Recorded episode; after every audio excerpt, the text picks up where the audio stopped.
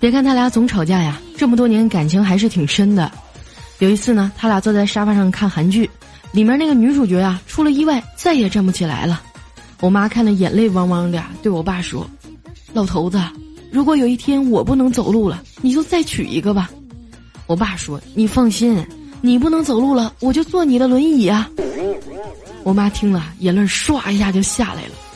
我都不能走路了，你还跟我抢轮椅啊？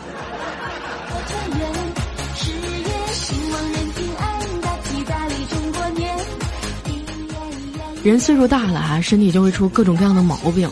我爸呢，现在就经常打呼噜，还说梦话。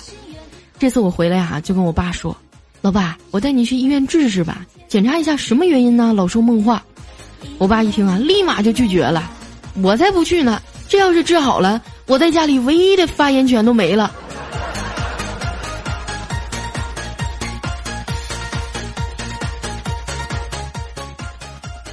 很多人都在感慨啊，现在的年味儿越来越淡了。确实呢，现在的春节啊，就是大人们打牌，小孩子到处玩，还有一群无所事事的单身狗啊，躺在家里刷微博。中枪的朋友来点个赞好啊！